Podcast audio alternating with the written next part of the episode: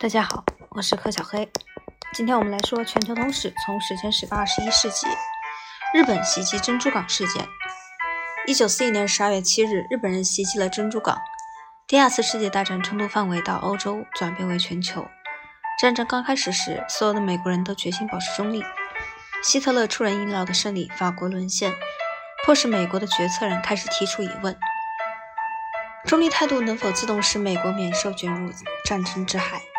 如果希特勒征服英国，那么控制大西洋、征服美计划的下一个目标会不会是美洲大陆？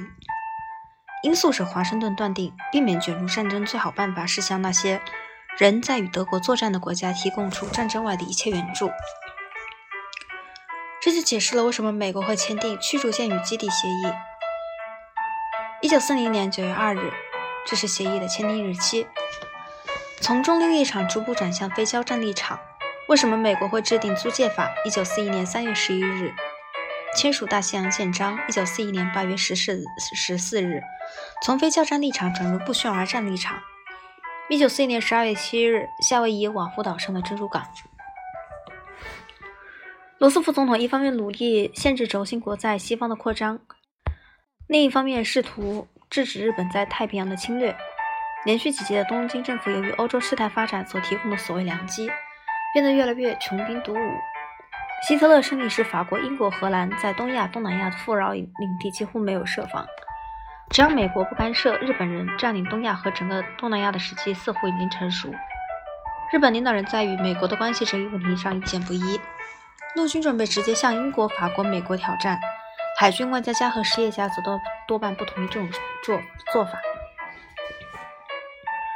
一九四一年十月，赞成与美国和解的首相近卫辞职，于是出现了转折点。东条英机将军接替了近卫，组成由陆军与海军军官组成内阁，决定跟美国算算账。一九零四年，日本不宣而战，进攻旅顺港，向俄国人发起挑战。一九四一年十二月七日，偷袭珍珠港。几小时之内，珍珠港上被炸毁的除了三艘巡洋舰和三艘驱逐舰，八艘战列舰中的五艘。与此同时，日本的另一特遣部队则摧毁了美军在菲律宾的大部分飞机。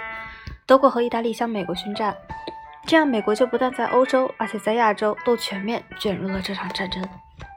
这些内容很少，不过内容量、信息量却很大，大家可以仔细听一下。下一周我们会讲到一九四二年轴心国胜利的一年。这里是黑小黑，从全球全球通史，从史前史到二十一世纪，我们下次见。